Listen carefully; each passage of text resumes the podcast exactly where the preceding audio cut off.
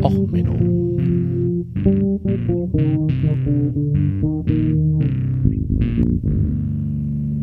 Der inkompetente Podcast über Dinge aus Militär, Technik und Computer, die so richtig in die Hose gingen. Hallo, herzlich willkommen Och, Menno. zu Och, Menno in der A S M R-Version. Die erste Folge der heutigen Einschlaf-Podcastes Enter Sandman beschäftigt sich mit dem Einsatz von Schall und Tönen im Militär.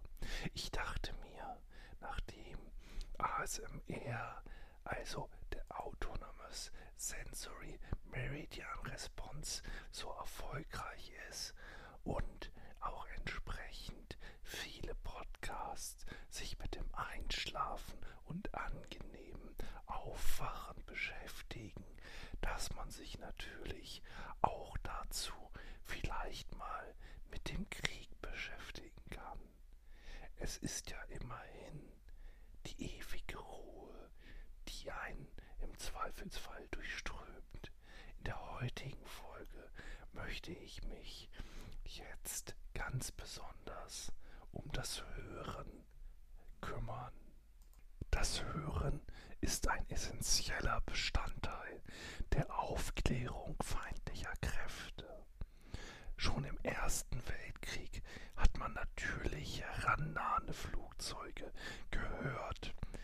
Diese Überlegungen sorgten dann dafür, dass man sogenannte Hohlspiegelmikrofone eingesetzt hat, um möglichst gut und möglichst weit gegnerische Flugzeuge zu hören. Zwischen neunzehnhundertsechzig bis neunzehnhundertdreißig entstanden an der englischen Küste mehrere Betonkonstruktionen, die durch gewölbte Betonwände oder Parabolspiegel Flugzeuge auch aus Frankreich schon akustisch aufgeklärt haben. Damit war es möglich, auch ohne Radar ankommende Flugzeuge weit vor Sichtreichweite zu entdecken.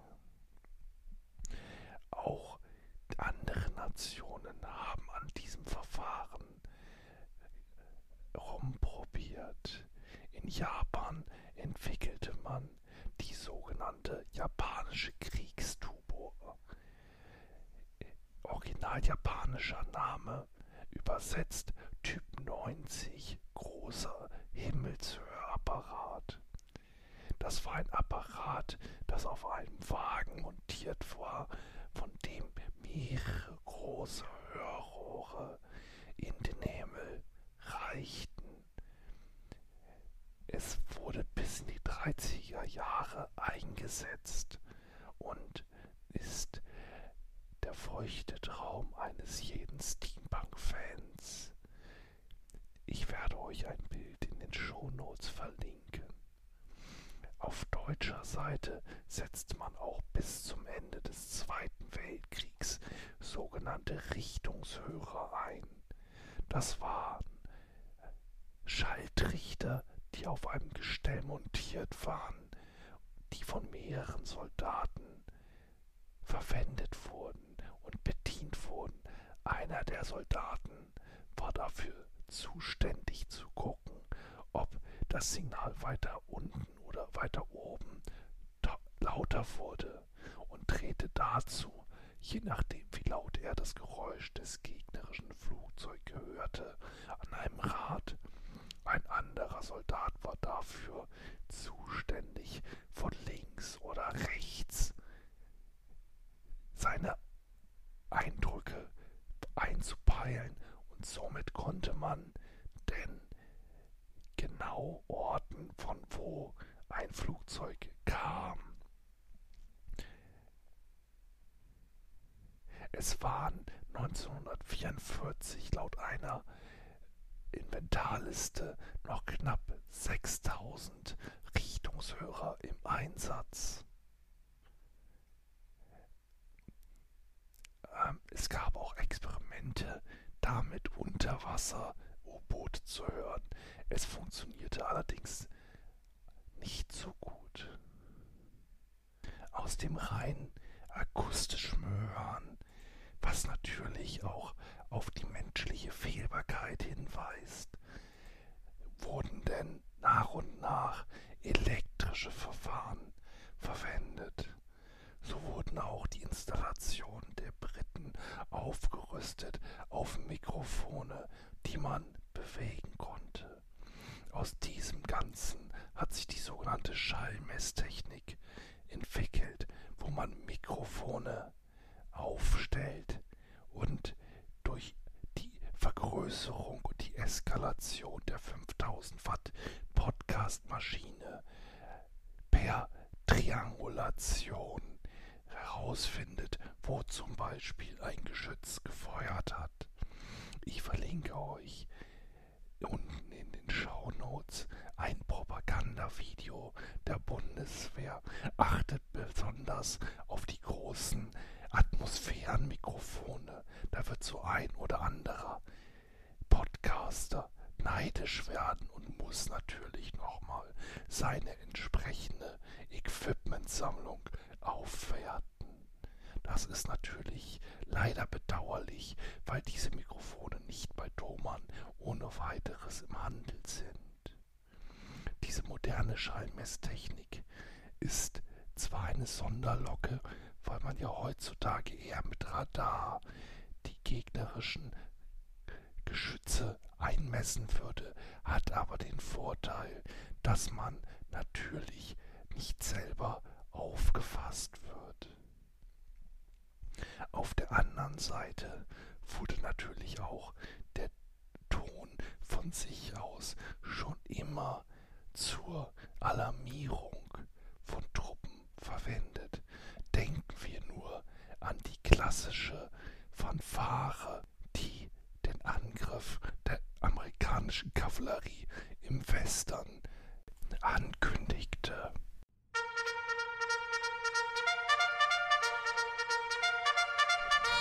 Insgesamt gibt es natürlich noch weitere Alarmierungssignale, die verwendet wurden. Zum Beispiel gibt es, wenn man das Boot kennt, den klassischen U-Boot-Tauchalarm und dazu natürlich auch von der Klecksen Company das britische Gegenstück. So ein Tauchalarm ist natürlich wichtig, um Informationen für die Besatzung zur Verfügung zu stellen, weil im Zweifelsfall muss ja die Besatzung der Brücke möglichst schnell wieder ins Schiff und alles Schiff in Tauchklar machen. Dies war halt im Zweiten Weltkrieg besonders wichtig, um Luftangriffen als U-Boot auszuweichen. Ähnliche Mechanismen gab es natürlich auch an Land. Hier gab es die berühmten Luftschutzsirenen. Jeder von euch kennt sie. Sie sind ja in den Dörfern immer noch verbreitet und hören sich normalerweise so an.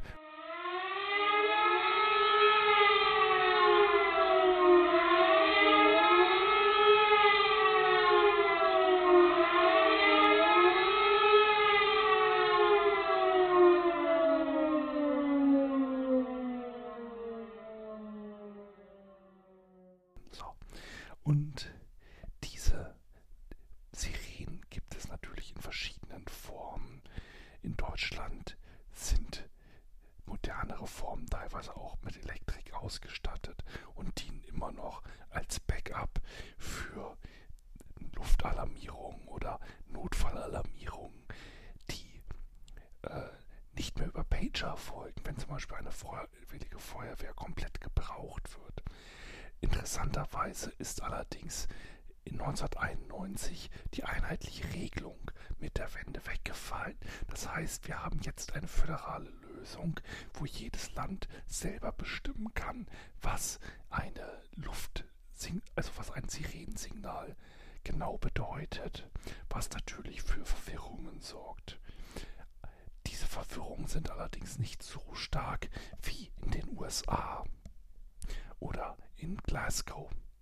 In den U S A hat man dann mit der Ende des ersten Wel- Zweiten Weltkrieges auch die Alarmierung etwas verbessert und hat dort für Nuklearangriffe eine motorbetriebene Sirene eingebaut. Diese waren mit einem V acht Motor ausgestattet und hießen Chrysler Air Siren oder auch Chrysler Bell Victory Siren und waren dafür gedacht, ganze Städte zu alarmieren. Dazu wurde halt von einem Bediensteten der Stadt in einem äh, hohen Gebäude den Motor erstmal auf Laufen gebracht und dann, sobald er auf Touren war, eine bestimmte Kupplung loszulassen, was denn den mechanischen Sirenengenerator ins Heulen bringte. Eine Aufnahme hört sich so an.